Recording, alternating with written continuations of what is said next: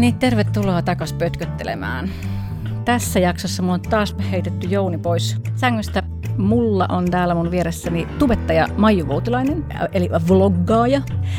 Tosiasiassa Maiju ei ole mun vieraana, vaan mä oon Majun vieraana. Eli me tehdään yhtä aikaa nyt Majun kanavalla YouTubeen juttua ja Hosanaa, eli sä voit myös ikään kuin katsella tätä Hosana lähetystä. Keskustellaan muun muassa mun duunista ja keskustellaan vähän myös Majun duunista ja siitä, mikä näitä kahta yhdistää. Mä vastaan Maijun katsojien esittämiin kysymyksiin. Ja sitten me keskustellaan meidän duuneista siitä, minkälaista on tehdä työtä, jota ulkopuolista ei ymmärrä työksi. Seksityöhön liittyvistä asenteista, mielikuvista, tällaisista jutuista. Ja vähän niin kuin heitellään palloa eestä, että kuka haastattelee ja kuka ei haastattele. Tervetuloa mukaan. Ihanaa, mutta sitten mulla on pitkään ollut tämä aihe pöydällä tai listassa, että haluaisin tehdä, mutta sitten on ollut hirveä, niin kuin, että mistä lähtee niin kuin, etsimään jonkun, joka omalla kasvoilla nimenomaan Niin. tekee ja puhuu. Ja sitten mä äitille puhun, äiti oli silleen, minä tiedän, Ah, tämä no niin. tiedä. No niin. Kiitti äiti. niin kyllä, kyllä äiti tietää. Tervetuloa. Kiitos, kiitos. Tervetuloa myös sulle ja tervetuloa teille. Tervetuloa Aistentaloon ja tervetuloa myös Hoosana podcastiin. Kiitoksia. Me ollaan siis mun aviovuoteessa, joka sijaitsee mun työhuoneessa, joka sijaitsee mun kotona. Tämä on se paikka, jossa kaikki tapahtuu. Mä teen täällä duunit ja mä nukun täällä ja, mä, ja elän täällä omaa elämääni. Tota, mä oon tehnyt seksityötä, mä oon ihan surkea numeroiden kanssa, mutta mulla on sellainen kuvitelma, että 5-6 vuotta. Ja tota, mulla on ihan kunniallinen tausta, ihan niin kuin tavallisen tavaton tausta. Mä oon niin kuin, mulla on korkeakoulututkinto, mä oon tehnyt politiikkaa, mä oon te- kirjoittanut kirjoja, mulla on kolme aikuista lasta. Ja silti kun mä tulin kaapista mun ystäville silloin 5-6 vuotta sitten, niin kukaan ei yllättynyt, kun mä kerroin, että mä oon huoraamaan. Aivan. Ja mä olin vähän pettynyt, koska mä ajattelin, että mä voisin niin kuitenkin soke- vi- vihdoinkin sokerata ihmisiä jollain. ja sitten mä olin silleen, ai jaa, no mä vaan ajattelin, ei tos mitään. Mä oon sillä tavalla nynny, tai niin, mä en kerro pitkää kertomusta, mutta niin lyhyen version kertomuksesta. Mä oon silleen nynny ja varovainen ollut, että tämä ala on kiinnostunut mua aina. Mutta mä aloitin vasta, kun kaikki tähdet oli kohdallaan. Eli mulla oli sellainen parisuhde, että mä uskalsin ottaa asian esille ja me aloitettiin yhdessä. Eli mä en ottanut aluksi asiakkaita vastaan yksin ollenkaan. Me tarjottiin nimenomaan kimppaelämyksiä erilaisia ja vähän BDSM-sessioja ja tällaista. Ja se oli mulle sellainen niin kuin turvallisuushakuisena, elämyshakuisena ihmisenä. se oli se mulle se, niin kuin, miten se lähti liikkeelle. Ja sitten mä sanoin heti, kun me oltiin aloitettu, että tämä on sitten semmoinen elämän osa-alue, mistä mä en ala tehdä politiikkaa. Ja sitten Jouni lupasi kirjoittaa sen seinään. Onneksi ei kirjoittanut. Meni ehkä muutama kuukausi, kun mä aloin niin kuin aktivistiksi tässäkin, kun mä oon vaan niin poliittinen eläin. Mitkä on niin oikeat termit, kun puhutaan seksityöstä? Siitä mä hirveän usein lähenkin, kun mä ihmisten kanssa juttelen. Ja toi erot, eronteko siihen, että mikä, että vapaaehtoista seksityötä tai jotenkin, mitä sä sanoit, sen itse valittua. Jotenkin tälle. Joo, Niin. joo.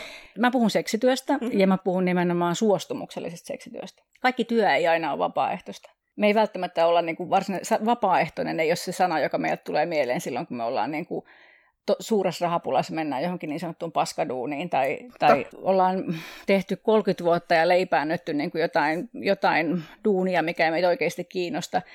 Me usein puhutaan meidän työstä jopa, että ei pakko painaa Mhm. mm-hmm. pitkää päivää, niin kuin pakko mennä taas niin kuin kahdeksasta viiteen tai näin.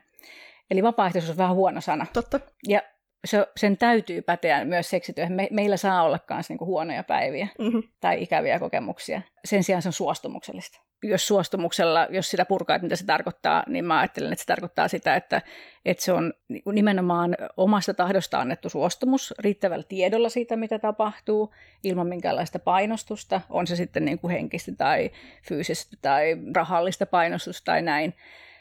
Ja että, sä oot niin kuin, että suostumuksen antaja on täysi-ikäinen ja täysissä sielunvoimissa, eikä ole vaikka päihtynyt tai muuta. Eli Mm. tämä kaikki pätee myös silloin, kun se seksi on työtä.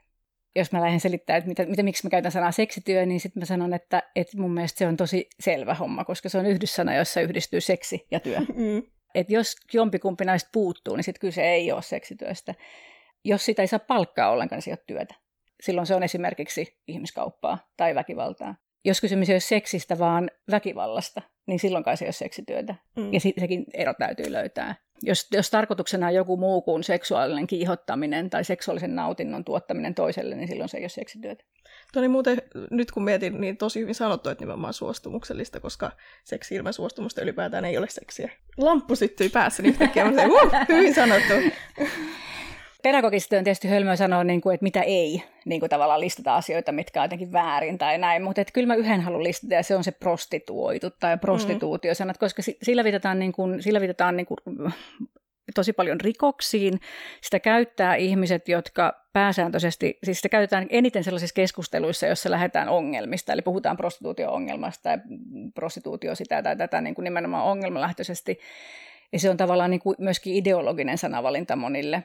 Ja miksi se on sitä, niin iso syy on se, että, että sillä ikään kuin viitataan siihen, että henkilö, vaikka minä, harrastaa seksiä asiakkaan kanssa. Se on niin kuin ikään kuin sitä huoraamista, sellaista seksityötä kuin mitä mä teen, mutta tosiasiassa sillä kuitenkin viitataan ihan hirveän paljon laajempaan skaalaan asioita. Sitä käytetään niin kuin lapsiin kohdistuvasta seksuaalista. Niin kuin, että jos sä meet ja ostat alle 18-vuotiaalta seksiä, niin eihän se lapsi siinä rikosta tee, mutta se aikuinen mm. tekee. Mm. Roisein esimerkki, nyt sellainen trigger warning tähän väliin, mä käytin tätä mun kirjassa ammattirakastajas kanssa, mutta että se Roisein esimerkki, missä mä oon löytänyt prostituutio-sanan, on se, että Borneossa joku oli kahlinnut naarasorangin seinään ja sitten miehet maksoi siitä, että ne pääsi mm. rääkkäämään sitä ja se oli prostituutiota.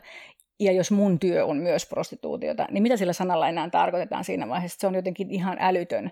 Se ei, se ei tarkoita enää mitään. Mm. Se ei toimi. Se on pelkästään niin kuin ideologinen väline. Ja sitten lisäksi seksityötä on muukin kuin se, että pannaan asiakkaiden kanssa. Et seksityöllä enemmän ja enemmän kansainvälisesti viitataan siihen, että koko seksi- ja erotiikka-alan niin kuin laajaan skaalaan. Että se voi olla erottista niin kuin strippaus, tai se voi olla BDSM-duunia, tai se voi olla puhelinseksiä, ja kaikki ei koskaan pane asiakkaiden Sä kuitenkin käytät itsestä sanaa huora välillä. Joo. Niin, haluatko selittää sen taustat? Joo, halun. Mä tota, se on niin kuin, että just, just tänä äsken mainitun niin kuin terminologisen sotkun takia se on loppujen lopuksi niin kuin se sana, joka täsmällisimmin kuvaa sitä, mitä mä teen työkseni, mitä mä ajattelen, mikä on se mun uh-huh. työn ydin. Ja se, että se on nimenomaan ollut niin pitkään käytössä sellaisena loukkaavana haukkumasanana, joka ei koske pelkästään seksityötä tekeviä naisia, vaan kaikkia naisia ja tyttöjä, jotka on seksuaalisesti, niin kuin huoritteluhan ei, ei mm. liity mun duuniin millään tavalla. Just tämä fakta, että se on haukkumasana, on saanut mut aika ponnekkaasti riikleimaamaan sitä. Et huoritelkaa sitten edes niitä, jotka on oikeasti huoria. Älkääkä niin kuin, vittuilko muille. Mm. Kyllä kauhean, miten se on niin kuin, yksi käytetyimpiä haukkumasanoja niin kuin, naisista. Kyllä. Ylipäätään, että niin kuin, alinta, mitä, tai niin kuin, kauheinta, mitä sä voit toiselle sanoa, on, että se niin kuin, harrastaa seksiä rahasta. Tai niin kuin, että se olisi niin kuin se alinta, mitä sä voit niin kuin ihmisenä olla. Kyllä. Ja sitten musta se on kauhean kuvaavaa, mitä sitä käytetään muutenkin kielessä semmoisena niin kuvannollista. Että just se, että, että että huoraamisellahan me viitataan kielenkäytössä just siihen, että, että me tehdään jotain tosi ala-arvosta tai me myydään liian halvalla jotain mm. osaamista. Niin kuin, että, että jos, me, jos joku niin kuin leikillään sanoo, että, että mä tälleen huoraan, niin se on, niin kuin, se on jotain tosi kielteistä, se on jotain, niin kuin, joka alentaa sun arvoa mm. ja jotain, jotain, joku sellainen valinta, jota niin kuin ei oikein. Ja tavallaan se niin kuin kertoo siitä, että tavallaan mä myyn jotain, jo, mä myyn aina jotain liian halvalla. Siinä on niin sisäänkirjoittanut säätös, mm. että mä myyn jotain liian halvalla, koska, koska mä myyn itseäni. Ja tässä tullaan taas tähän kielenkäyttöön. Niin jos, jos, niin. jos on niin kuin jotain, mitä seksityöntekijät keskenään, mistä on niin kuin samaa mieltä tällä kentällä niin kuin ihan kielestä riippumatta ja ihan tai niin työtavoista riippumatta tai mistä tahansa riippumatta, niin nämä naurattaa meitä ja raivostuttaa meitä nämä itsensä myyminen ja kehonsa myyminen tai ruumiinsa myyminen. Ei, kyllä mä ihan kokonainen edelleen olen ja kyllä mulla on niin kuin määräysvalta tähän kokonaisuuteen kai, tosi monilla näistä käsitteistä on niinku semmoinen niinku tosi tiukka ideologinen tausta, mistä ne kumpuaa, joko, joko niinku pidemmältä historiasta tai jostain lähempää. Ja kyllähän toi niinku, nimenomaan tämä itsensä myyminen tai ruumiinsa myyminen, se liittyy just tähän keskusteluun siitä, että et voiko seksityö olla suostumuksellista mm. jotenkin. Ikään kuin sillä rahalla ostettaisiin se suostumus, mitä niinku ei todellakaan tapahdu. Mä rupesin ränttäämään heti. Tämä oli hyvä räntti. Mutta mut niinku, että sä et myy kehos, et myy suostumusta, vaan mitä sä myyt? Mä myyn yhtäältä mun aikaa, mm-hmm. ja koska mun hinnoittelu on aika perustaista. Mä myyn mun osaamista, ää, mä myyn palveluita, ja aika paljon mä myyn, no se osaaminen ja palvelut on sitten niinku osittain samaa, ja osaaminen on osittain samaa kuin se, mikä on ehkä mun seksityön tekemisen tavan jotenkin ytimessä, joka on oikeastaan niin kuin kohtaaminen. Että mä oon niin kuin ammattikohtaaja. Että se on oikeastaan Ihana. se, mistä on kysymys. Mm. Että sitä mä myyn. Joo. Se kuulostaa jotenkin kauhean ylevältä ja sen takia mä, mä itse olen ensimmäisenä sanomassa, että joo, että ok, että niin kuin, joo, se on tärkeää ja ihmisten kohtaaminen on tärkeää ja, ja kyllä mulla on myös vammaisia asiakkaita ja asiakkaita, joilla on monenlaisia haasteita elämässä tai häpeällisiä fetissejä tai ihmisiä, jotka ei ole 30 vuoteen saanut kosketusta tai näin, mutta pääsääntöisesti mä myyn niin kuin hyvää suikkaria. Että kyllä niin kuin se pointsi on kuitenkin se seksi, eikä se tai että nyt sanoisi, ei se tee, se, että, se, että, mulla, että mä en niin kuin halua jotenkin ylevöittää tai jotenkin niin kuin pumpulistaa sitä, että kysymys on seksipalveluista. Mm-hmm. Huh, siinä tuli jo vastaus niin moneen. tuota, niin, mä ehkä vielä sille niin kuin tar- äh, tarkennuksena, jos ei vielä tullut ihan täysin sel- selväksi, niin, niin kuin mitä sun työhön kuuluu? Semmoinen termi kuin full service, niin kuin tavallaan koko paketti, koko, koko palvelut, niin on se, millä viitataan tämän tyyppisiin seksityöntekijöihin, jotka oikeasti harrastaa seksiä IRL-asiakkaan kanssa. Mm-hmm. Mä olen full service seksityöntekijä. Kaikkien asiakkaiden kanssa ei panna. Osan asiakkaiden kanssa mulla on vaatteet päällä koko ajan. Mulla saattaa olla työpäiviä niin, että, että kukaan ei näe mun pillua. Se, se, se, se että tätä myydään seksuaalista erottista kohtaamista, niin ei, ei suinkaan aina sitä panemista.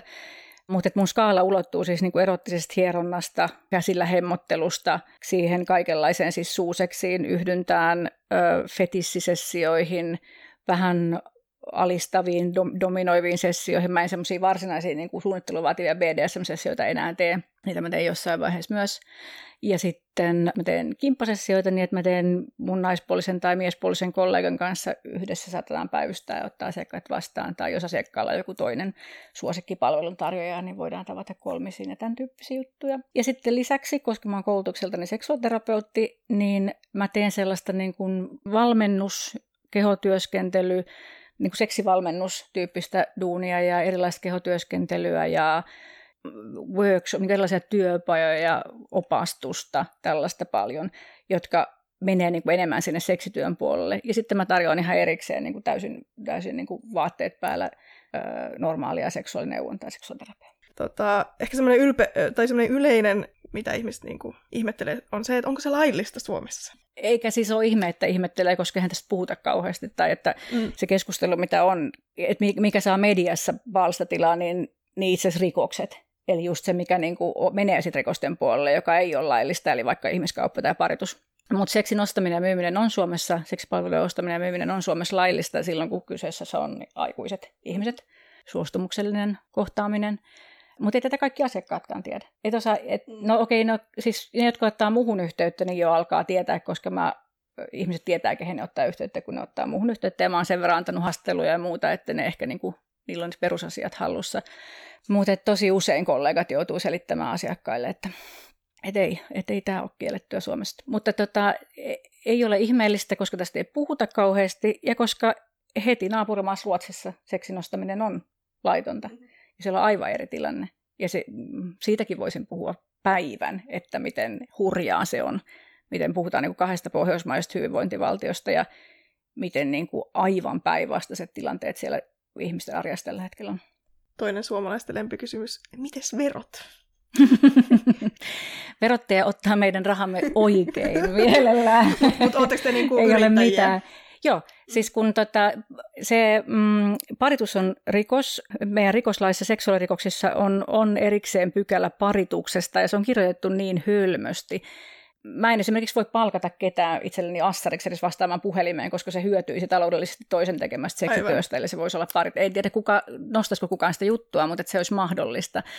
Uh, mutta tämän parituslainsäädännön takia kukaan ei voi työskennellä kenellekään, eli ei voi olla työsuhteessa seksi- ja erotiikka-alalla kukaan, koska sitten se, jolla sä olisit työsuhteessa, olisi sun parittaja. Mähän pyörittäisin bordelliin tänä päivänä, jos se olisi laillista Suomessa, koska mä tiedän, että mä olisin todella hyvä siinä niin kuin reilu meininki. Mutta tota, ainoa tapa tehdä tätä laillisesti Suomessa on se, että on yrittäjä. Verottaja on jopa tunnistanut sen, että seksityö on olemassa, eli meillä on toimiala, Ah. Mutta se toimiala on semmoinen kaatoluokka. Okei, okay, on sysätty kaikki. mutta siellä on hyvä seura. Me ollaan siis tatuoijat samassa toimialassa. Ah, no niin, yes. ja, mutta että myös, myös niin kuin horoskooppiennustajat ja jotkut kengän, kiilotus, kengän kiilotusautomaatit. muistan, mitä siellä oli jotain ihan hämäriä juttuja. Että no, semmoinen muu, muu määrittelemätön henkilökohtainen palvelu tai joku tämmöinen muistaakseni. Veroja saa maksaa, mutta tota, mitään muuta ei sitten saakka. Sä vähän tuossa jo pohjustitkin, mutta miten sä niin kuin päädyit tälle alalle, kun musta tuntuu, että monet ehkä ihmettelee sitä, että miksi joku haluaisi tehdä tätä vapaaehtoisesti. No mä taas että miksi ei? No ei, siis ei kaikille sovi. Niin kuin ei mikä tahansa muukaan, mikään muukaan ammatti, niin kenelle tahansa sovi. Et tässäkin kohtaa voi kysyä, että, että miksi kukaan päätyy millekään alalle. Kun yleisin syy tehdä työtä on se, että halu rahaa. Ja sitten seksityö on ainoa sellainen seksi- ja erotiikka on ainoa sellainen ala, minkä kohdalla ihmiset kysytään, niin kuin, että, että teet sä tätä niin kuin vaan rahan takia mm. vai? Että olisit sä niin kuin just sen 30 vuotta jossain semmoisessa duunissa, missä sä inhoat työpaikkaa ja työkavereita ja siinä ei ole mitään, niin kuin, että sulla ei ole mitään etenemismahdollisuuksia ja sulla on tylsää joka päivä, niin olisit sä siinä jossain, jostain niin kuin muusta, jos ei sulle maksettaisi palkkaa sitten, niin olisit siinä duunissa. Mutta tutkitustikin raha on yllättäen se yleisin syy lähteä seksialalle. Tässä kannattaa pysähtyä ajattelemaan myös globaalisti, koska tosiasia on se, että tämä on kuitenkin tämä ainoa ala, jossa naisille maksetaan enemmän kuin miehille. Tämä ainoa ala, jossa täysin kouluttamaton, hyvin köyhistä olosuhteista tuleva nainen voi lähteä tekemään duunia ilman mitään alkupääomaa tai, tai koulutusta tai, tai sisäänajo, niin mikä tämä on, niin kuin opa... Sisäänajo. Koeajo, ei kauhean. ei, ei. Totta ihmeessä globaalista ajatellen, siis seksi, seksiala on monelle paras vaihtoehto tai ainoa vaihtoehto tai vähiten huono vaihtoehto. Ja, ja se, se on hyvä tiedostaa, että siinä on myöskin, että siitä ei pääse mihinkään, että se on sellainen ala, joka on mahdollinen sellaisillekin ihmisille, joille vaikka, joilla vaikka ei ole muita vaihtoehtoja. Et siinä mielessä se pitää paikkansa, että seksityö voi olla myös se niin kuin vaikka vaihtoehto ö. Et jos se on ainoa vaihtoehto ja sä et oikeasti haluaisi sitä, mutta sun täytyy tehdä jotain. Jos me ajatellaan tällaisia ihmisiä kuin minä tai, tai vaikka suomen, suomalaisia seksityöntekijöitä, niin meistä mä veikkaan, että suurimmalla osalla tilanne on se, että, että vaihtoehtoja on jonkinlaisia ja Suomessa on myös sosiaaliturva hyvin toisenlainen kuin muualla maailmassa monessa paikassa, jolloin ne syyt hakeutua nimenomaan seksialalle voi olla sille aika, tai on tosi tosi moninaiset. Me, me, meidän alalla on ihmisiä, jotka on esimerkiksi niin kuin, siis sellaisia kuin minä, jotka lähtee puhtaasti itsekkäästä kokeiluhalusta ja niin kuin oman seksuaalisen toteuttamisesta, niin meitä on paljon. Sitten se saattaa joko muuttua joku muuksi motivaatio matkan varrella, kun tajuaa, että tässä onkin jotain muuta tai ei tämä olekaan niin kivaa tai, tai mitä tahansa. On ihmisiä, jotka, joilla on velkoja ja haluaa hoitaa sen noin. On ihmisiä, jotka on yksinhuoltajia, opiskelijoita, mikä tahansa joku vähävarainen tilanne elämässä, jonka aikana haluaa nopeasti hankkia rahaa. Ja sitten on ihmisiä, jotka joku houkuttelee alalle. Ja se voi olla myös sillä rajalla, että onko se painostamista tai ei. Ja silti niistä ihmisistä saattaa tulla suostumuksellisia seksityöntekijöitä ja toisinpäin. Että on, ei ole ollenkaan tavatonta se, että, että saman ihmisen elämässä on vaiheita, jossa ollaan lähellä ihmiskauppaa. Suomalaisten seksityöntekijöiden kohdalla tietysti harvinaista, mutta että, että ei ole tavatonta, että, saman, että siinä elämässä mahtuu niin kuin kausia, että on, on vapaaehtoisesti suostumuksellisesti tällä alalla ja sitten vähän vähemmän tai sitten mm. todella pakotettuna tai painostettuna tai näin tai jotka työskentelee semmoisissa työoloissa, joissa ne ei haluaisi työskennellä. Ja jälleen me puhutaan asioista, joita on muillakin aloilla. Mutta siis niin, minä, minä lähdin tälle alalle aivan puhtaasti sen takia, että mä halusin tietää, että miltä se tuntuu. Jep. Että miltä tuntuu, että joku maksaa mulle seksistä, kuinka paljon se on valmis maksamaan siitä, mm-hmm. onko mä siinä hyvä, osaaks mä, miltä se musta tuntuu. Ensimmäistä asiakkaasta lähtien mä täysin, että ei hyvänä aika, että tämähän onkin ihan muuta kuin mitä mä ajattelin. Ai oli, millä tavalla? No just paljon enemmän sitä kohtaamista. Ja, se, ja tajusin, että mä oon siinä ihan helvetin hyvä. Tajusin, että mun seksuaalisuudessa on myös asioita, mitä mä en ollut tiennyt. Mä oon oppinut näiden vuosien aikana ja just vaikka ensimmäisen vuoden aikana aivan hirveästi niin kuitenkin mun omasta kehosta ja mun omasta seksuaalienergiasta ja miten mä käytän sitä ja, ja mistä kaikesta mä itse voin nauttia ja miten nämä asiat liittyy mihinkin. Ja, ja hyvin nopeasti havaitsin myös sen, että, että se, minkälaisia ihmisiä tässä työssä kohtaa ja miten nöyräksi se vetää, on niin kuin loppujen lopuksi se, mikä tässä, mikä, mikä mut pitää tällä alalla. Miten ne on ajatellut lopettaa? Ihana. Minkälaisia asiakkaita ylipäätään sulla käy? Musta siitäkin tuntuu, että on tosi sellainen stereotyyppinen kuva, että minkälainen ihminen ostaa seksiä. Niin mä epäilen, että se pitää välttämättä paikkansa. Se sekä pitää että ei pidä mm-hmm. paikkansa. No mitä sä ajattelet, mitä ne stereotypiat sun mielestä no, no mies. Joo. Ainakin. No 95 prosenttia mun asiakkaista on miehiä. Joo. Siis miehiä. No sit joko sellainen niin kuin, tota, tosi tällainen käyn työmatkoilla Ja siinä Pukumies. Samanissa pukumies-tyyppi. Tai sitten just uh, ehkä ihminen, joka ei jostain syystä sosiaalisesti ole niin lahjakas, että olisi Joo. päässyt sitten muuten poika. Niin, mm. ehkä joo. Sulle ei tule mieleen ollenkaan se niin kuin naisia vihaava hyväksikäyttäjä ja väkivaltainen. No totta. No joo, sekin. Mutta sitten musta tuntuu, että se taas menee sit niin sinne niin kuin jotenkin... Tota niin, no hyvä, ettei tule mieleen, koska ei ole asiakas. Se on Niin, tyyppi, no, joka mm. tekeytyy asiakkaaksi. Mm. Että jos niin kuin sarjakuurista ja Pentikäinen varaa multa ajan, niin ei se ole asiakas. Se tekeytyy asiakkaaksi, että se voi käyttäytyä väkivaltaisesti Mhm, kohtaan. mhm. Ja tämä kannattaa niin kuin muistaa, että, ei, että miksi ihmeessä, että ihan samalla tavalla millä tahansa muulla alalla, että ei, niin asiakaskunta on niitä, jotka on tosiasiallisia asiakkaita. Jos joku soittaa sulle vaan siksi, että se saisi runkata puhelimessa, niin se on sun asiakas. Mm. On siis ihmisiä, jotka on tosi kokemattomia, sosiaalisia vaikeuksia, voi olla jotain neurokirjoa tai jotain kehodysforiaa, häpeää, erilaisia juttuja, jotka hakee kokemusta tai haluaa päästä poikuudestaan tai, tai kaipaa läheisyyttä tai hyväksyntää, tämmöisiä on. Ja se on myös hieno asia. Mun, mä olin yllättynyt sitä, että sitä on vähemmän kuin mä oletin. Mulla oli ihan sama stereotypia mm. itsellä. Huomattavasti isompi osa asiakkaista on kolmekymppisiä, helvetin hyvännäköisiä hipsterimiehiä, Oho, joilla on 20 senttiä pitkä munna, kuin niitä peräkammarin poikia, Okei, okei. jos mä niin nopeasti ajattelen. Et, näin. Ähm, pukumiehiä on, mitä kukin sillä nyt sitten haluaa tarka- niin kuin, ta- tarkoittaa, mutta esimerkiksi nimenomaan siis ihmisiä, joilla on kiireinen elämä ja paljon vastuuta ja ne haluaa kalenteroida seksin ja saada sellaista täsmäseksiä, kun ne just haluaa, jotka, ei halua, niin, jotka maksaa siitä, että se asia tapahtuu silloin, kun haluaa ja semmoisen ihmisen kanssa ja nämä asiat tapahtuu ja se on mun tosi hienoa. Ja sitten kun mä teen niitä fetissi- ja BDSM-tyyppisiä juttuja myös, tai niitä sävyjä on mun duunissa mahdollista olla myös, niin sitten on myös sellaisia pukumiehiä, jotka on just niitä, niin kuin sekin stereotypia pitää paikkansa, että on niin kuin se pukumies, joka, joka niin kuin johtaa kaikkia, ja sitten se haluaa välillä heittäytyä, että tee mulle asioita, anna mulle piiskaa mm. tyyppisesti. Um, mutta ehkä sitten mä sanoisin, että semmoinen 75 prosenttia kaikista mun asiakkaista on niin kuin ihan ketä vaan eikä missään tapauksessa niin mitään näistä stereotypioista. Eli naapureita, isiä, poikia, äitejä, veljiä, työkavereita. Ja kun mä oon ollut kasvoillani ja nimelläni sen verran kauan ja jonkun verran julkisuudessa, niin mulla on aika paljon naisasiakkaita ja pariskuntia asiakkaina, transihmisiä, erilaisia niin kuin vaikka muun sukupuolisia ihmisiä asiakkaina, jotka muuten ei ehkä niin kuin löydä luotettavan tuntuista palveluntarjoajaa mm. kauhean helposti, tai ei ole semmoista alakulttuuria olemassa, että mistä mä etsisin, tai mihin mä, keneltä mä kysyisin. Tai Mm.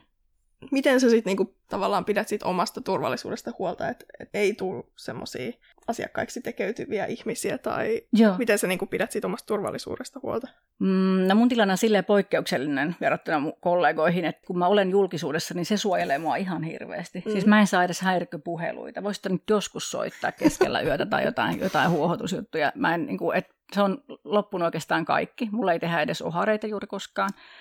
Ja se on mun mielestä yksi niin kuin todella kiinnostava ilmiö, joka kertoo siitä se- seksityöhön liittyvästä sti- stigmasta. Eli mun kollegat, jotka ei näytä kasvojaan ää, mainoksissa, josta ihmiset ei tiedä, että kuka, kuka se on, Mm. mm. kun siihen ottaa yhteyttä. He saa ihan hirveän paljon enemmän paskaa niskaan kuin minä. Ja mu- mä luen sen niin, että, että musta on tullut ihminen, ja ne toiset on niitä jotain huoria.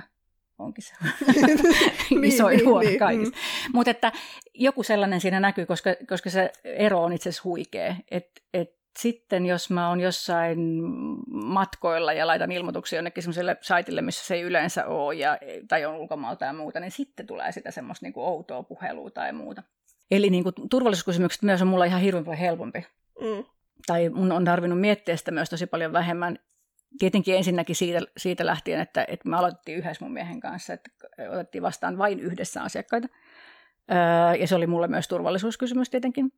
Mm, nykyäänkin täällä talossa pääsääntöisesti on joko Jouni tai joku muu silloin, jos tulee joku ihan uusi asiakas. Mun mieheni on vielä turvallisuushakuisempi kuin minä. Se on mun verikoirani. tosiasiassahan asiakkaat ei voi tietää, että onko se täällä vai ei, mutta kun kaikki maailman ihmiset tietää, että mulla on se hullu sadisti, jonka kanssa mä oon naimisissa, mm. niin ei ne voi luottaa siihen, että se ei olisi talossa. Siinäkin mielessä aika helppo. Kyllä siis yksi tärkeimmistä vastauksista kysymykseen on se, että, että miksi ihmeessä ihmiset miettii tota niin paljon. Että, niin kuin, jos mä ajattelen, niin kuin, että, mistä, että turvallisuuskysymyksiä, mistä seksityöntekijät keskustelee keskenään, jos me puhutaan full service seksityöntekijöistä, liittyy paljastumisen pelkoon, stigmaan, siihen, että läheiset saa tietää tai että asiakas saa tietää mun oikein nimen ja rupeaa häiriköimään, tämän tyyppisiä asioita. Väkivallan uhkaa on hyvin vähän loppujen lopuksi. Yksi kuvaavimmista jutuista, mikä sitä, mitä tähän liittyy, on se, että mulla on esimerkiksi monta ystävää, kollegaa tällä alalla, jotka on, joilla on taustakoulutus ja työkokemusta hoitoalalta. Ja yksi heistä kuvasi tosi hyvin, että että silloin kun hän teki hoitotyötä, niin hän kohtasi väkivaltaa viikoittain siinä duunissaan ja häntä huoriteltiin jatkuvasti. Ja hän ei voinut koskaan valita tietenkään, että en enää tuota asiakasta tapaa tai mene tuonne kotikäynnille, se kuuluu siihen duuniin. Tässä työssä sä voit valita ihan tasan tarkkaan, että ketä saatat vastaan. Ja jos joku on yhtään ikävä tai vaikka tylsä, niin sun ei, kukaan ei painosta sua mm. tapaamaan sitä koskaan enää uudestaan. Ja sua ei huoritella ja sä et kohtaa väkivaltaa en voi luvata, että nyt jos siellä joku miettii, että lähtee alalle, ettei koskaan kohtaisi uhkaavia tilanteita, eikä sitä voi luvata kenellekään taksikuskillekaan, eikä kenellekään mm. terapeutillekaan, tai että mistä tahansa, missä olet kahdestaan vieraan ihmisen kanssa suljetustilassa, niin se on olemassa se riski. Mm. Mites äh, niin omat rajat? Miten, onko sulla tullut joku sellainen tilanne, missä olisi niin tullut omat rajat vasta, että okei, en halua tehdä Ö, ei tilanteita, koska sen ei neuvotella etukäteen. Sehän tässä niin kuin tietysti on se, mitä voisi maksuttoman seksin puolelle jotenkin ihmiset mm-hmm. ymmärtää, välillä soveltaa, että, Kyllä. että rajat neuvoteltaisiin etukäteen. Et mulle se on tosi helppoa. Ne lukee nettisivuilla, mä kerron puhelimessa tai sähköpostissa, että mitä mä teen ja mitä mä en tee. Ja mä kerron, että mä en tee mitään, mistä mä itse tykkään. Ja asiakkaat kunnioittaa sitä. Vuosien varrella on myöskin intuitio kehittynyt, että kyllä niin kuin mä aika sujuvasti jo viestinnästä tai puhelinsoitosta niin kuin osaan karsin pois sellaiset, sit, jos on semmoisia, mistä tulee epämääräinen olo. Mulla ei mitään syytä ottaa vastaan ihmistä, jos tulee semmoinen olo, että vaikka puhuu mulle jotenkin tylysti. Miksi mä haluaisin tavata mm. sellaisen ihmisen? Niin, riippuu sitä työtavasta ja siitä, kuinka on ollut alalla, että kuinka paljon tulee sellaisia kokemuksia. Mutta että se on ihan äärettömän tärkeä keskustelu, se miten omi, omia rajoja itse tutkailee. Ja onhan se niin kuin taito sinänsä myös, tai että se on semmoinen, joka kannattaa opetella tällä alalla. Että asiakkaat, asiakkaat saa myös opettaa siihen, että ei tarkoittaa ei. Mutta mun ei ole tarvinnut kyllä, mun asiakkaat on kyllä ihan järjettömän kohteliaita. Ihana kuulla. Toi on niin kuin yleismaailmallisesti kyllä sellainen, mikä pitäisi ylipäätään takoa ihmisten tajuntaan ei tarkoita ei, tai itse asiassa tarkemmin vain kyllä tarkoittaa kyllä. Kyllä, se mikä tässä niin kuin maksullisessa seksissä tai tässä kokonaisuudessa on kaunista on se, että jos sä haluat saada hyvää seksiä, niin sun pitää kertoa, mitä se sulle on. Mm. Mun kokemus ei ole hyvä. Pääsääntöisesti ihmiset myös, kun ne varaa aikaa, niin ne kertoo, että mitä ne hakee, mistä ne tykkää, minkälaista kokemusta ne hakee. Tai esimerkiksi mun nettisivuilla on tuotteistettu erilaisia kokemuksia sillä, että sieltäkin on niin kuin helppo poimia, että mä tykkäisin tollasesta hemmottelusta, mä tykkäisin, tykkäisin tämmöisestä setistä. Mutta kyllä mullakin saattaa olla siis, että joku soittaa mulle ja sanoo, että mä haluaisin varata sulle ajan. Ja sitten mä kysyn, että minkälaista seksiä sä haluat, ihan tavallista. Niin sitten mä saatan tarkentaa vielä jossain vaiheessa, että mitä kaikkea sulla on tavallinen seksi, tai onko sulla jotain asutoiveita, tai tykkäät sä suuseksista. Mutta ihan siksi niin tyyppiesimerkki on se, että jos mulle laittaa viestiä, että haluaisin vaan ajan, mä tykkään analiseksistä, niin mun täytyy tarkistaa, että kumman analista tarkoittaa. Just tällaiset, kun ehkä vähän nolostuttavienkin asioiden ääneen sanottaminen on se, mikä niin kuin valtakulttuurista puuttuu, mikä on tavallaan ihan selvä ja sisäänkirjoitettua seksityössä. Mm-hmm puhutaan vähän ennakkoluuloista ja siitä, että mitä asialle voisi tehdä. Mitkä on sellaisia yleisiä ennakkoluuloja liittyen seksityöhön, tai mitkä on ehkä ikävimpiä, mihin sä oot törmännyt? Mä, mä oon se hanhi, että mä en niin kuin, ota vastaan niin kuin, muhun kohdistuvia ennakkoluuloja, enkä jotenkin suostu niitä kauheasti ymmärtämään, mutta toki, toki mä oon niin tietoinen, minkälaista keskustelua käydään. Ehkä jos mä lähden niin kuin siitä, niin kyllä mä Kyllä mä tuo ruotsi vituttaa kaikkein eniten. Jos sallitte, niin sanon näin. Ruotsi vituttaa. Tässä itse asiassa palataan siihen suostumuksellisuuteen. Siitä mä olen vihainen, että meillä on naapurimaassa sellainen niin kuin valtapolitiikka ja valtakeskustelu, jossa mun duunia väitetään muhun kohdistuvaksi väkivallaksi. Ja mä oon vihana sitten sen takia, että jos me lähdetään tuommoisesta ajatuksesta, että seksityö tai niin kuin seksin ostaminen on niin kuin raiskaus tai tämä on väkivaltaa, niin se tarkoittaa sitä, että sillä on mitään väliä, mitä siinä tapaamissa tapahtuu. Eli ei ole mitään eroa sillä, että jos mä niin kuin pötköttelen tunnin kutittelemassa mun asiakasta ja me höpötellään kivoja, tai että joku tulee ja raiskaa mut. Jos se on kerran mm. lähtökohtaisesti kaikki väkivaltaa. Eli se piilottaa alleen niin kuin sen tosi, tosiasiallisen väkivallan. Ja tarkoitan tällä myös sitä, että jos palveluntarjoaja sisäistää sen ajatuksen siitä, että tämä on vähän rikollista ja tämä on niin kuin lähtökohtaisesti jotenkin väärin ja asiakkaat niin kuin tavallaan raiskaa mut ja mun suostumukselle ei ole väliä, niin silloinhan sä ylität niitä omia rajoja ihan jatkuvasti ja silloin sä et myöskään soita poliisille silloin, kun käy huonosti. Mm. Suomessa meillä on siis ihanaa seksityöntekijäyhteisöllisyyttä.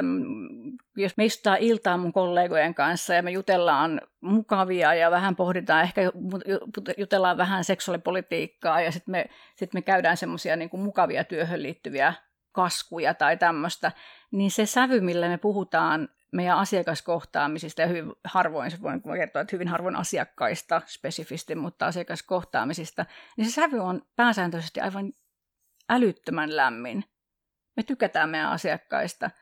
Jos meiltä kysytään niin kuin joukkona, että ketkä tahot Suomessa on meidän niin kuin liittolaisia, vaikka niin kuin jossain, jos me halutaan parantaa tilannetta, muuttaa lainsäädäntöä tämmöistä, niin meillä tulee ensimmäisten tahojen joukossa mieleen meidän asiakkaat.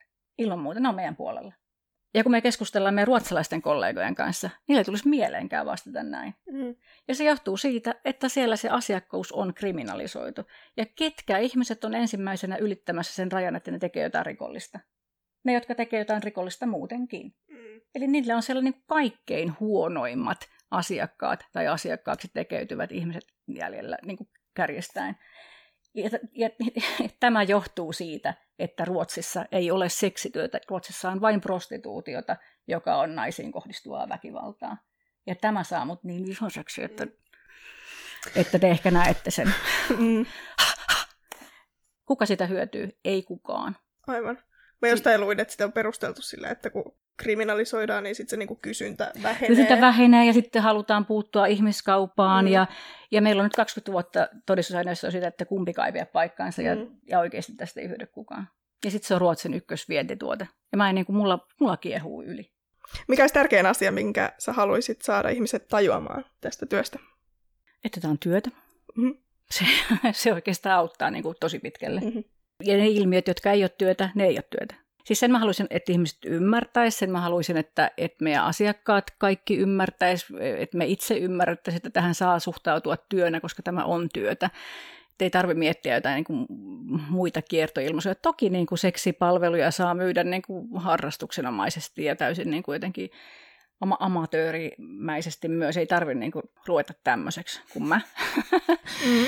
Tämähän on niinku tosi feministinen projekti, että tähän voi suhtautua hyvin samanlaisena keskusteluna kuin kaikest, kaike, niinku, kaikkeen niinku hoiva-alan työhön, kaikkeen näkymättömään työhön, niinku kotityöhön, niin edelleen tällaiseen, ajattelee minkälaista keskustelua siitä käydään, että, että miten me saadaan arvostusta sille, mitä tosiasiassa tehdään, mikä jää niin kuin näkymättömäksi työmarkkinoilla, niin Tämä on niin hyvin samanlainen keskustelu.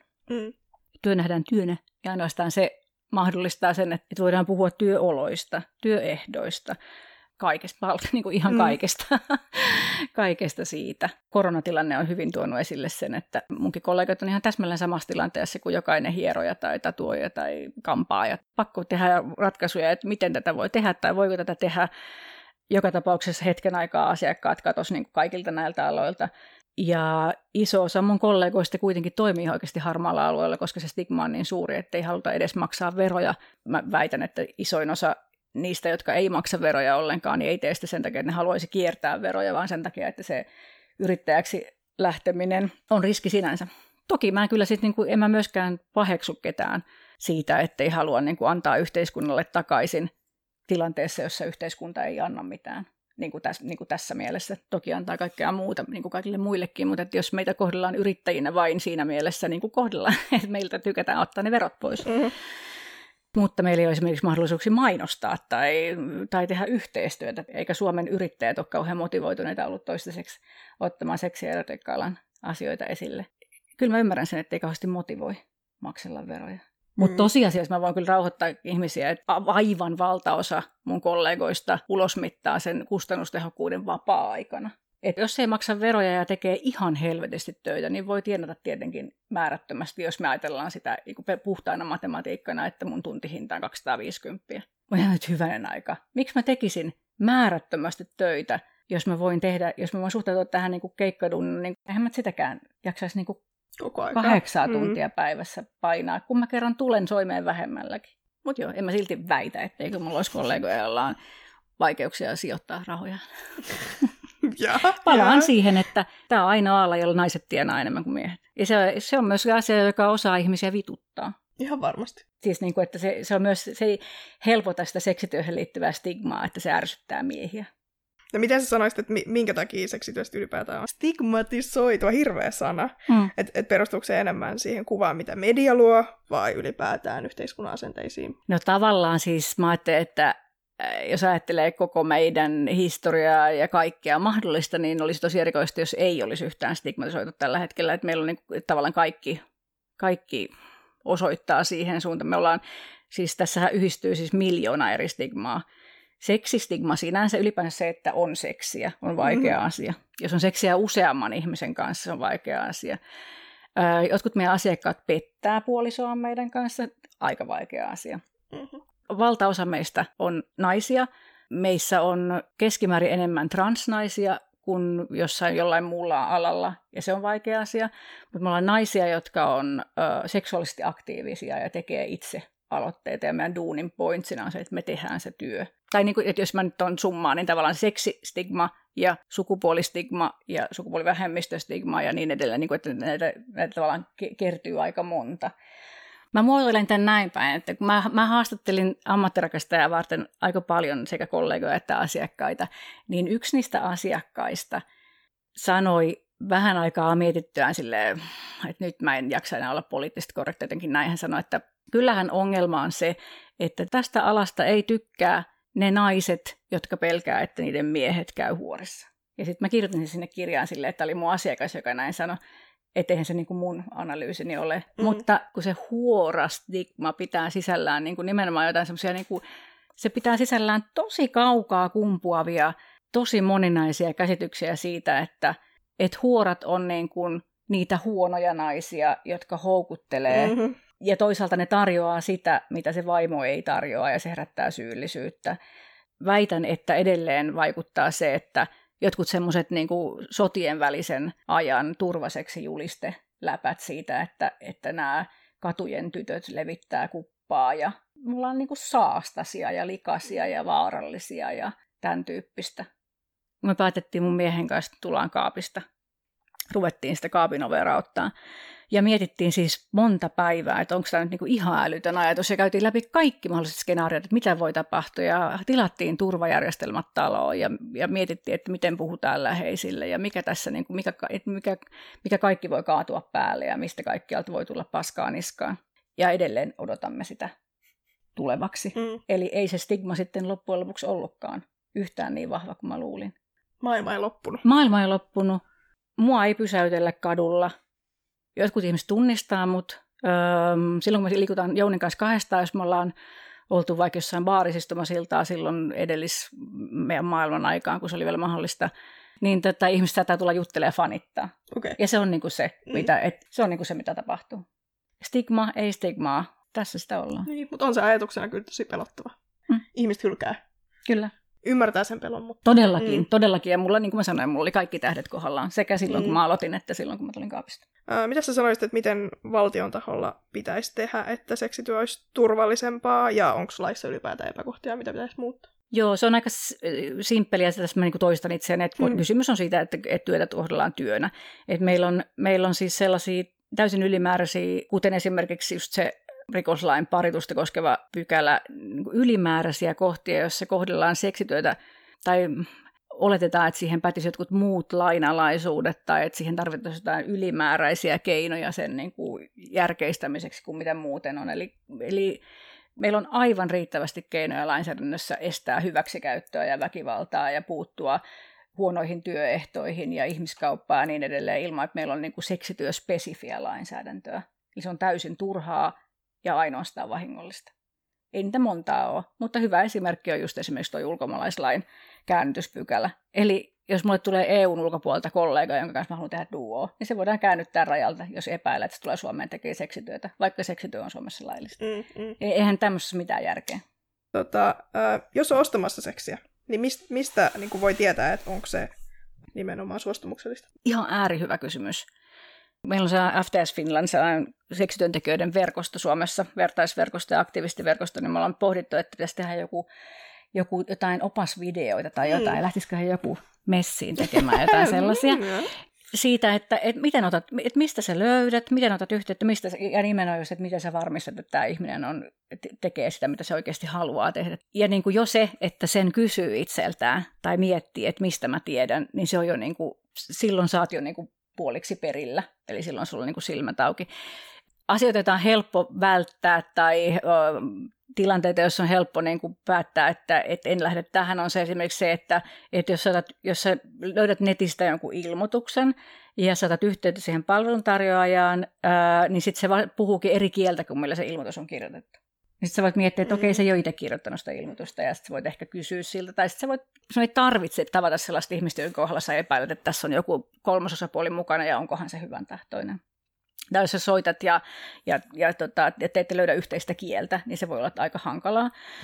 Musta kai tärkeää ymmärtää se, että tätä työtä voi tehdä tosi monenlaisella tyylillä. Kun mä oon tällä ammattikohtaaja, niin mä oon itse hyvin läsnä tilanteissa, mutta mulla on, mulla on kollegoja, jotka näyttelee alusta loppuun asti. Ja se ei ole mikään mittari sille, että onko se kivaa vai ei, se on vain erilainen tyyli tehdä asioita. Eli semmoisesta ei voi niin kuin sinänsä päätellä mitään. Se, mikä on ehkä kaikkein helpointa on se, että, tai turvallisinta on se, että, että tutustuu, surffaa sen verran, että katsoo, että, että minkälaista keskustelua aiheesta käydään. Suomesta löytyy sellaisia keskusteluja, keskustelupalstoja, joissa, joissa puhutaan seksin ostamisesta ja seksin myymisestä. Ihan kaikkiin kaikkien teidän kysymyksiin minä en ehdi vastata, mutta multa aika usein kysytään, että, että ketä mä suosittelen tai ketä muita sellaisia kuin minä on olemassa. Ja koska multa kysytään sitä niin usein, niin me Aistentalon sivuilla on semmoisia linkkejä sellaisiin ihmisiin, joista mä tiedän ihan tasan tarkkaan, että ne tekee aivan sydämestään duunia erilaisia seksierotiikka-alan ihmisiä, mutta se ei ole tietenkään mitään tyhjentävälistä. Mutta että joo, tilanne on se, että kun se parituspykälä siellä rikoslaissa tällä hetkellä kieltää meidän yhteystietojen välittämisen, jos siitä tulee taloudellista hyötyä sille yhteystietojen välittämiselle, niin meidän mainostaminen on mahdotonta. Eli meitä voi mainostaa vaan, jos siitä ei saa rahaa. Mm. Eli meidän on tosi vaikea markkinoida meidän duunia. Ja sen takia se on tällaista lumipallomeininkiä, mm. että ei auta muuta kuin kuulla suosituksia tai kysyä. Mutta niin ihan tavallinen maalaisjärki riittää kyllä pitkälle. Et tosiasiassa, jos sä etsit etsit ihmistä, joka myy seksipalveluja, jotain tietynlaisia seksipalveluja, niin sä voit mennä ihan mihin tahansa Instaan tai Twitteriin ja katsoa, ketä sieltä löytyy hakusanoilla, vaikka Escort Suomi tai, tai seksityö tai jotain. Ja mehän ollaan niin kuin ihan joka paikassa. Mm-hmm. Anteeksi nyt vaan. Kaikki on sielläkin, missä ei saisi olla. Joo. No miten sitten, jos äh, itseä kiinnostaisi lähteä alalle, niin mistä lähtee liikkeelle? Mun kirjasta. Mm-hmm, mm-hmm. Voi lähteä, ei siis suosittelen kyllä ammattirakastajaa sille, vaikka jäävi olenkin, niin sen takia, että mä kyllä kirjoitin sen myös, niin kuin, en mä sanonut kustantajalle, että mä haluan kirjoittaa oppaan, mutta mä salaa kirjoitin myös oppaan, no kyllä me siitäkin puhuttiin. Eli mä en ole siinä nyt niin kuin pehmitellyt kulmia, tai että kyllä siinä puhutaan niin kuin aika paljon siitä, että mistä kannattaa olla huolissa ja mistä ei kannata olla huolissa, että se on silleen, ja siinä on kuitenkin muidenkin ääntä kuin mun ääntä, mutta nimenomaan full service seksityöstä. Se on hyvä, kuuntelin sen itse myös. Suosittelen tosi lämpimästi Pro-tukipisteen palveluita, jotka löytyy netistä tällä hetkellä, ei tietenkään livenä niin paljon kuin muuten, mutta että Tampere ja Turku ja Helsinki, joka on siis sekä, sekä esimerkiksi ihmiskaupan uhreille että, että kaikille seksierotiikka-alan työntekijöille monenlaisia palveluja, ja ihan oikeasti voi myös varata ajan siihen, että mennä juttelemaan, että mitä tämä olisi täällä. Me ollaan joskus tehty, mäkin olen ollut joskus mukana semmoisessa niin kuin just uteliaiden illassa, että, että on sitten niin kuin muutamia alalla eri lailla työskenteleviä ihmisiä kertomassa uteliaille ihmisille, että miten tota, niin kuin prototypisten kanssa yhteistyössä on tehty tämmöisiä, niin ne on mun kauhean hyviä. Ja sitten sit se, mitä mä kyllä tekisin, olisi se, että nimenomaan niin kuin googlettaa, surffaa ihmisten kotisivuja ja someprofiileja ja fiilailee, että minkä, mitä, se, mitä se on ja ottaa rohkeasti yhteyttä johonkuhun, että Sä, sä näytät siltä, että sä teet tätä silleen, kun mä haluaisin tehdä, että, että haluaisit sä auttaa mua alkuun tai käydä kahvilla tai jotain. Materiaalia löytyy kyllä, niin kuin, että tietoa löytyy ja tukea löytyy. Ja kyllä mä suosittelen sitä, että vaikka niin kuin tosiasiassa kysymys ei ole rakettitieteestä ja, ja tosiaan niin kuin ei tarvitse ylempää korkeakoulututkintoa, että osaa pyllistää. niin, niin tätä, suosittelen ihan äärettömän lämpimästi sitä, että ottaa selvää ihan perusasioista, että mi, mi, mi, niin kuin niistä, nimenomaan niistä asioista, että miten on turvallista tehdä ja miten on tapana tehdä ja miten muut tekee ja mitä voi odottaa ja tämän tyyppisiä. Mm. Miltä susta nyt tämä kuulostaa? Sä olit kerran, että sä oot kuunnellut mun mm-hmm, kirjan mm-hmm. ja olit ilmeisesti jotain niin kuin, miltä nyt tuntuu? miltä nyt tuntuu? en mä tiedä, jotenkin se on jännä, miten se stigma on niin jotenkin suuri, ja sitten kun aihetta lähestyy, tai jotenkin kun yrittää etsiä tietoakin ja kaikkea, niin se on kaikki, tai mitä mäkin yritin tehdä taustatietoja, mä googlettelin hirveästi ja kaikkea, niin se on niin negatiivinen se kaikki tuntuu, mitä mm. sieltä niin löytyy. Mä tiedä, se on vaikea silleen lähestyä semmoisesta positiivisesta näkökulmasta jotenkin, että miten, sit kun se on oikeasti ihanaa ja mm. äh, sit, sitä tykkää tehdä.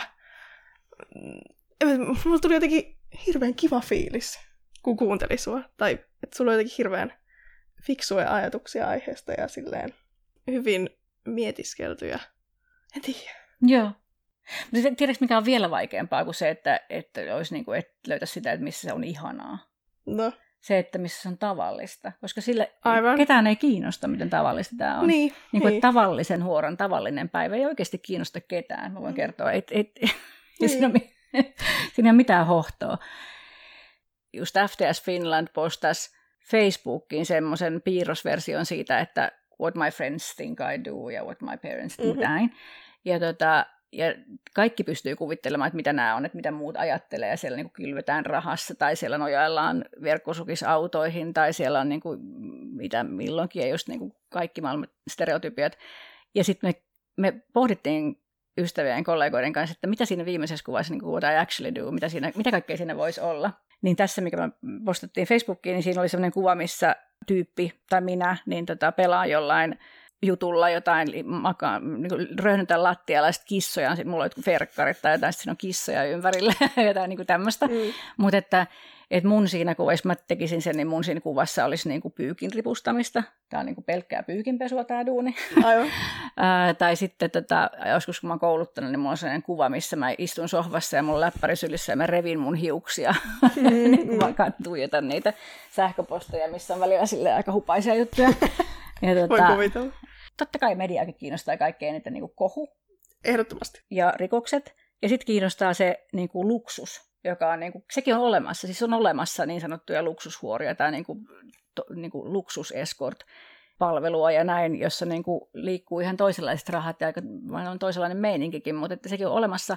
Mutta sitten tämä niin kuin tämä tavallinen espoolaisuus, niin tämä ei kauheasti ketään kiinnosta, paitsi jotenkin nyt sitten tämä, kun mä oon niin outo, kun mulla on omat naama, oma naama esillä, niin tämä nyt sitten kiinnostaa. Et mustahan kanssa kiinnostaa ihmisiä se, kun mä oon niin helvetin tavallinen. Niin kuin, niin, että, että se, se, on tavallaan, se on tavallaan jo niin, kiinnost, niin tavallista, että se on jo kiinnostavaa. niin, Mun niin. on toinen kysymys. Okay. Jos sun pitäisi lähteä seksi- tai erotiikka-alalle, mm-hmm.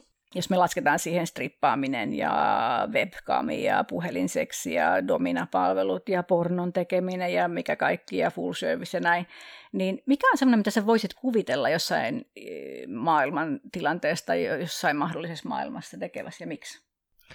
No, mä oon itse asiassa miettinyt tätä joskus. Ää, ää, varmaan siis sellainen niin kuin just webcam-hommat tai joku tällainen niin kuin, kuvat, videot, mitä voi tehdä itsekseen kotona, Joo. koska tykkään tehdä yksin kotona juttuja. Mutta se on ehkä sellainen, mitä voisi niin eniten kuvitella. Koska ehkä myös sen takia, että mä niin kuin, tiedän ihmisiä, jotka sitä tekee. Joo. Ää, niin mm. se tuntuu sinänsä ehkä jotenkin läheisimmältä, semmoiselta helpolta lähestyä.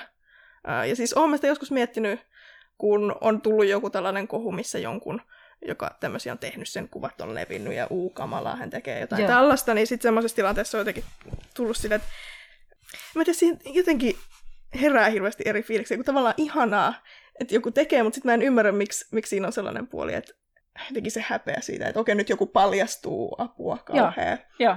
Että levitellään näitä juttuja, niin siinä on ehkä, se on myös se kynnys, mikä itsellä olisi, että, että vaikka ehkä siinä on sellainen pieni kutkutus, että, että tavallaan olisi ehkä ihanakin kokeilla tai jotain, mutta sitten siinä on se puoli, että se stigma just. Kyllä. Se paljastumisen pelko. Niinpä. Itselläkin. Niinpä. Kyllä. Ja sitten jos sä tekisit webcamia, niin sulla olisi aika vaikea tehdä sitä ilman, että sun kasvot tulisi niin, niin. näkyville. Ja niin. Itse asiassa tätä mä joskus miettinyt, että tota, uh, muuten voisi sille undercover yrittää tehdä, mutta sitten kun on ottanut näitä tatuointeja, jotka paljastaa, niin Joo. Sitten se vähän niin kuin vie sen ilon siitä. Mäkin, voitte kuvitella ensimmäiset vuoden vai mitä, niin mä yritin niin kuin ottaa semmoisia kuvia, että mun tatuoinnit niin, niin. Ne on semmoinen niin kuin, tästä tunnista. Joo, mä taas en, niin kuin, mä en, mä taas en, en haluaisi tehdä niin kuin live-kamerahommia, koska mä en haluaisi, että kukaan saa musta sellaista materiaalia, siis kun sehän voi kuitenkin kuvata kännykällä sitä mm, mm. ruutua, niin mä en halua, että kukaan saa sellaista materiaalia, mitä se voisi niinku pyörittää tai myydä. Tai... Ja kun mä oon kauhean tarkka, siis mustahan ei ole niinku semmoisia kuvia missään, missä olisi niinku genitaalit tai tissit tai mm. muut näkyvillä, että mä oon sille jotenkin kauhean tarkka ollut tosta, niin sitten ehkä sen takia mä kyllä voin sanoa, että tämän koronan kohdalla niin mietin, että pitäisikö ruveta tekemään jotain sellaista, kun kaikki mm. myöskin pyysi, pyysi sitä, Aha. niin kuin monet vakkarit ja näin, niin että voisiko jotain, jotain kivaa olla etänä, niin sitten mä vaan sit hetken harkitsin, mutta mä olen sitten päättänyt, että ei. Mitä sä että minkälainen asiakaskunta sulla olisi? En mä kyllä yhtään tiedä. Joo. Apua. Apua. ei sun vielä vaike- Niin, ei vielä, ei tiedä, vielä, vielä tiedä, mutta, mutta toi on kyllä vaikea kuvita, kun en mä yhtään tiedä, että mitä se jengi olisi. Mm.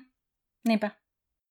Mutta ootko tullut ajatelleeksi sitä, että tai saat, saatko kiinni siitä, että meitä yhdistää paljon enemmän itse asiassa monet asiat kuin mitä erottaa. Siis mä, mä ajattelen, että en, niin sit A, sitä, että me ollaan ehkä niin kuin naisesta meneviä henkilöitä ihmisten silmissä, se yhdistää aika monella tavalla, ja varsinkin mm-hmm. se liittää seksuaalisuuteen ja siihen liittyviin normeihin ja niin edelleen. Mutta sitten tämä duuni, että ethän säkään mitään duunia tee, eihän toi nyt mikään työ ole. niin. Että et ihan, ihan niin kuin varmaan veikkaan, saatkohan samankaltaista palautetta tai, tai kysymyksiä, kun, kun niin kuin, että mitä eihän kukaan persettään työkseen myy. Ja se on muuten hauska välillä, käytän, käytän itsekin termiä, että myyn itseäni, kun myyn tuota, tätä niin kuin, ö, omaa ruutuaikaani tai muuta. Joo, joo, joo, joo. joo. Se on ihan termi, mitä käytän myös. Joo, joo, niinpä. Ja, ja tuossa yhteydessä mäkin kyllä suostun käyttämään sitä, että kyllähän, tai että just se, että tai, että niin kuin mainostaminen on itsensä myymistä, ja niin kuin, mm. niin kuin, se, että käy jossain niin kuin, kissaristi edes puhumassa, niin on itsensä myy. Niin kuin, että, että jos ajattelee nyt näin, joo, mm. siitä saan kiinni, ja vähän niin kuin humoristisesti mäkin voin sitä käyttää. Joo, mm. kyllä. Mutta äh, joo, kyllähän siis tehtiin joku tällainen, äh, tut, tai joku tällainen epävirallinen, että mitä ammatteja arvostetaan ja mitä ei, niin kyllä tubettaja oli siellä aika niin kuin viimeistä joukossa. Oliko huoraa ollenkaan listassa? Äh, itse en muista yhtään, en muista. Äh, voisin epäillä, että on ollut. Et sinänsä kyllä niin kuin jatkuvasti tulee myös ulkopuolelta sitä, että sitä niin kuin ei just nähdä työnä tai että sitä Joo. ei arvosteta mitenkään hirveän suuresti. Missä sä kohta, mistä sä näet sen sun arjessa muuta kuin tuommoisesta tutkimuksesta? Tuleeko se sulle niin kuin naamalle? No ei se ehkä niin kuin sille, äh, suuremmin hypi ehkä niin kuin arjessa, enemmän sitten tuolla niin kuin nettimaailmassa niin kuin kommentointi ja semmoinen yleinen, niin kuin miten siitä puhutaan. Joo, eli aika sama kuin mulla, ei mullekaan kukaan tuu niin kuin päin naamaan sanomaan, että, että sä et tee mitään tärkeää tai jotenkin näin, mutta... Niin, ehkä silleen välillä jossain sivulauseissa semmoisia, niin että niin kuin, onko se oikeasti sun työ tai että niin kuin, sillä kun sä elätät itseäsi. No entäs sitten jos mä tiedän, että sä oot puhunut, niin kuin, sä oot puhunut paljon vaikka niin kuin mielen hyvinvoinnista, sulla on ollut ennenkin vieraita just seksuaalisuuteen liittyvistä mm-hmm. teemoista ja tämmöisistä, miten, minkälaisia juttuja ne on tubettajalta, että, että siinä on varmaan, niin kuin, mä voisin itse ajatella, että siinä on kahteen suuntaan veto, että se on toisaalta semmoinen, joka kiinnostaa, mutta onko, se sit se, onko siinä riski?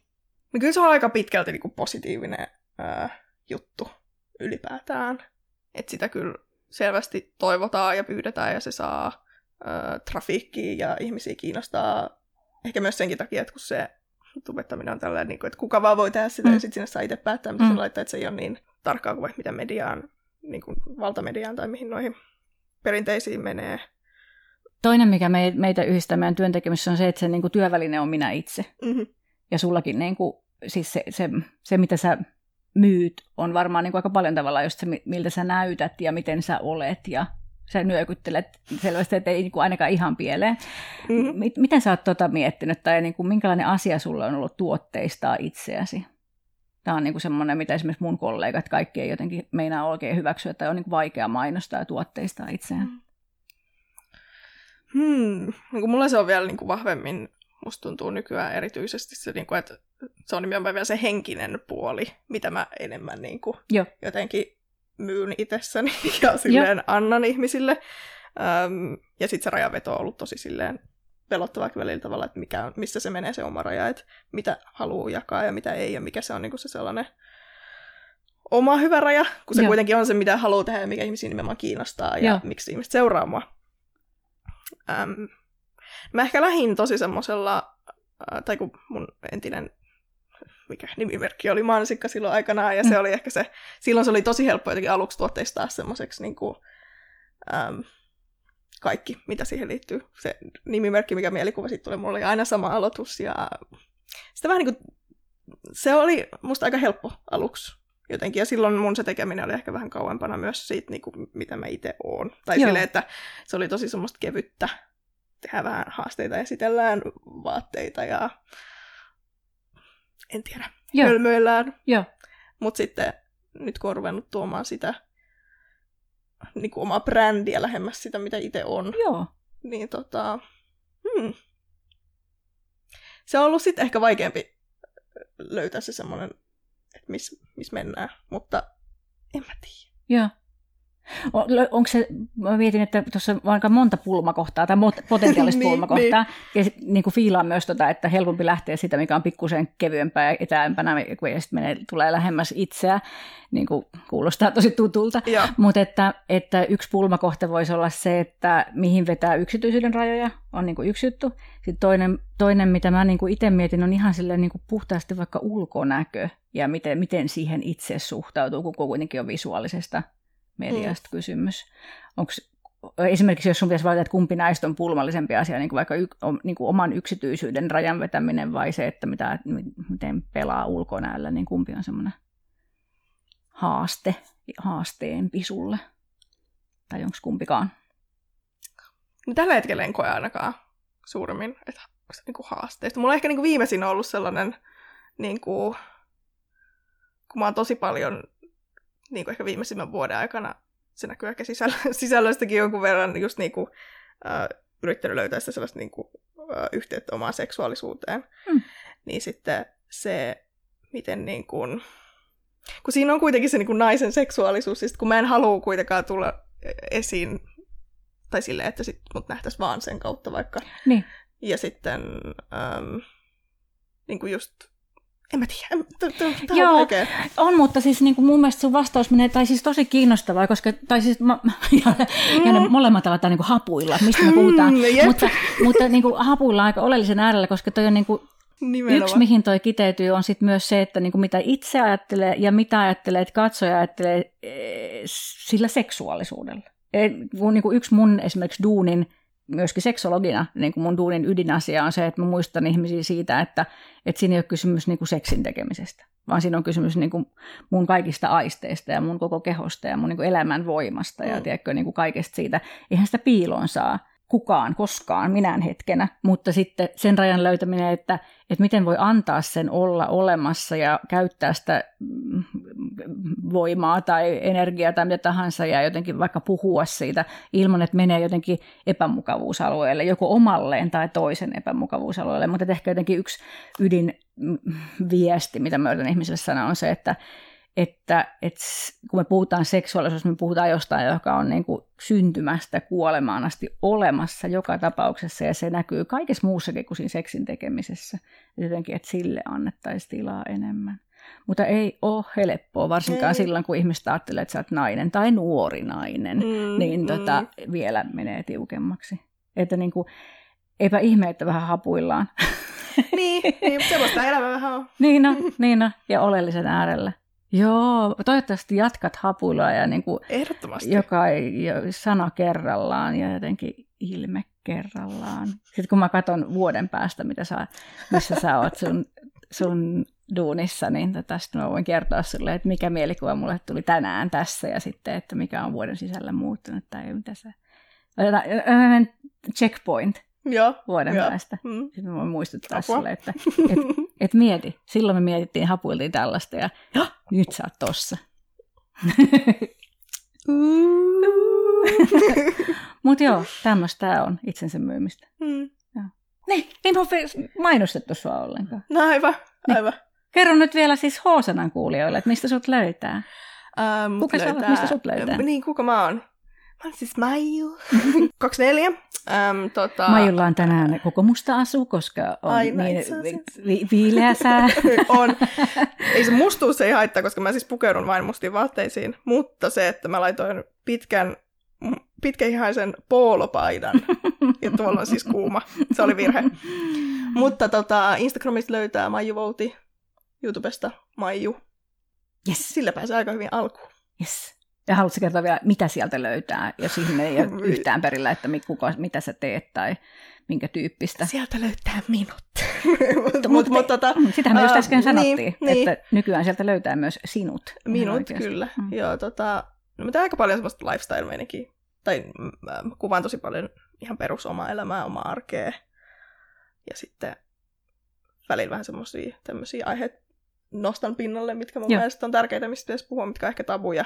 Se on niin kuin mun yksi semmoinen, mitä pyrin tekemään. Ja tota, yritän myös näyttää elämää aika silleen eri kulmista. Et mä oon just puhunut niin kuin omista mielenterveysongelmista, mitä on ollut, ja niin kuin yrittänyt myös jakaa muutakin kuin sitä semmoista kieltokuvakuvaa, Joo. mitä elämästä on helppo jakaa. Mutta Suosittelen kuulijat. Maiju sekä, sekä tota YouTubessa että tässä sängyssä ollessaan niin vaikuttaa juuri niin jotenkin myötätuntoiselta ja empaattiselta ja jotenkin hyvältä tyypiltä kuin mikä mielikuva mulla on ollutkin. oi, kiitos. Jee. Kiva, kun sä tulit mun sänky mukaan. Joo, ihan olla täällä. Se oli hy- hyvä, kun sä laitoit sähköpostiviesti, että voidaan olla vaatteet päällä, päiväpeiton päällä. Ihan vaan Ihan tarkennuksena. vaan tarkennuksena. Öö, kyllä. Ihanaa, kun olit vieraana. Ihana, kun olit vieraana. Kyllä. Mä sanon, aina, mä sanon aina meidän podcastin loppuun, että älä tee mitään, mitä mä en tekisi. Se on varmaan aika hyvä neuvo. Hyvä. Yes. Hosana löytyy Instasta ja Facebookista. Siellä voi fanittaa handelella Hosana podcast. Ja sähköposti kulkee tiia at hosana.fi.